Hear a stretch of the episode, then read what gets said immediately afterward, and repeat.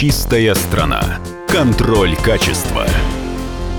Добрый день, дорогие радиослушатели. В эфире программа «Чистая страна». Я ее ведущий Александр Чекшин. Сегодня у нас в гостях Анищук Александр, руководитель, президент Ассоциации СКО «Электроника и утилизация». говорить мы будем о тех нормативных изменениях, которые вводит Минприроды для производителей электроники и оборудования. Александр, если все исполняют расширенную ответственность, собираются сборы, утилизируются, бытовая техника, зачем что-то менять? А, ну, а... мне кажется, что задача стояла максимально быстро и эффективно решить экологические вопросы. Сегодня экологический вопрос э, очень острый. И мы с вами не только из послания президента, мы с вами и из э, э, ежедневной э, политической дискуссии, ежедневной общественной дискуссии слышим нехорошие новости о экологии.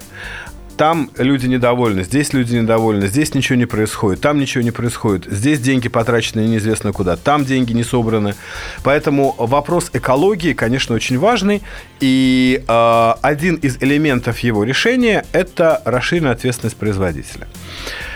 Э, реализация расширенной ответственности производителя в Европе, в Германии, по крайней мере, началась в 60-х годах. Десятилетиями это все шло. Отстраивалось. Мы так понимаем, что нам десятилетия не дают. Э, вопрос надо решать быстро. Э, поэтому первая причина, наверное, это в целом необходимость быстрых решений.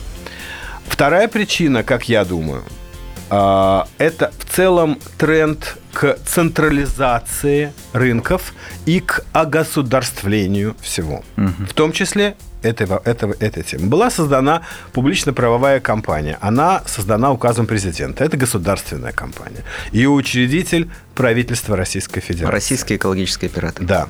С одной стороны, я понимаю э, руководство страны.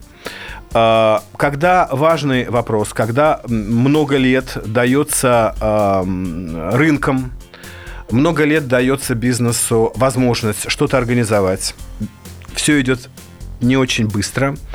Мы с вами ведь э, не видим массовых э, таких ассоциаций, как мы. Я, например, знаю, кроме нашей ассоциации, еще две. Это шины uh и это производители продуктов в упаковке. uh И вот наша электроника – Три ассоциации на всю огромную страну. О чем это говорит? Говорит о том, что, ну, как-то это все неинтересно, неэффективно. Наверное, есть другие пути. Уплата экосбора, а может быть даже вообще не участие в этом ропе.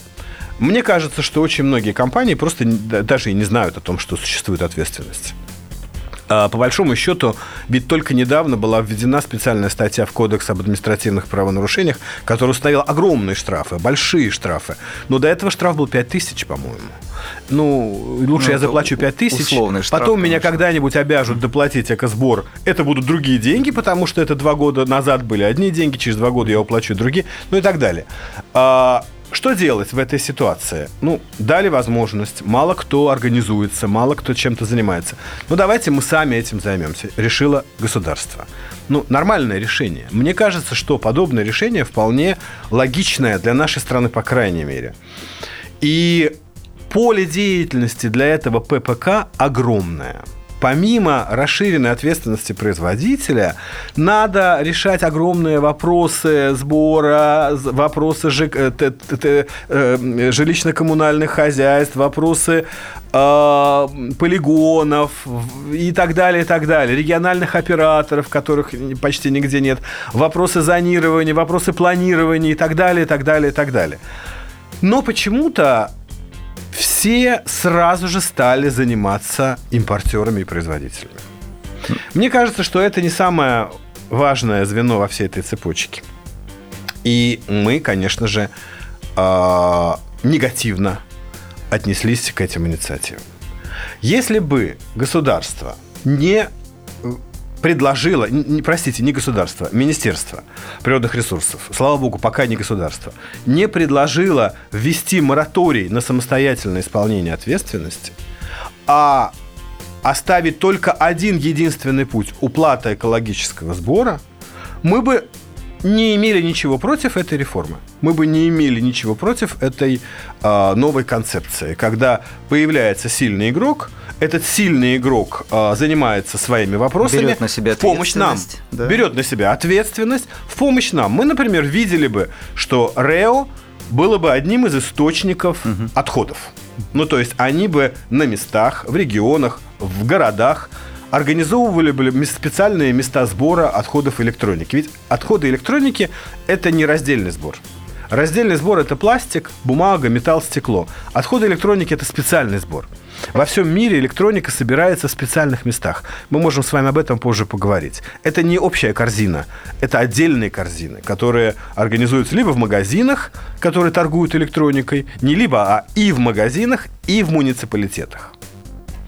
То есть на каждого жителя приходится, там, вернее, на каждые 100 тысяч, например, жителей приходится одно место, куда все могут привезти свой холодильник старый. То есть не на обычную Ни контейнерную в коем площадку. случае. Более того, и у нашими правовыми, нормативными правовыми актами запрещено на обычно, в обычный контейнер выбрасывать холодильник. А куда Просто никто сегодня- с вами этого не знает. куда сегодня Ну вот мы надеемся, что может тоже РЭО... холодильник? Ну вот непонятно пока куда. Пока в им видео можно позвонить, например, и они заберут.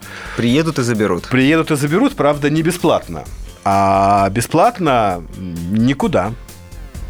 Поэтому люди просто так выбрасывают. Так вот, мы все думали и ждали, что Рео станет нашим помощником. Ведь самая большая проблема, по большому счету, у нас э, на нашем рынке – это нехватка отходов. Нам кажется, что кругом столько мусора, а попробуй найди отходы электроники. Их почти нет.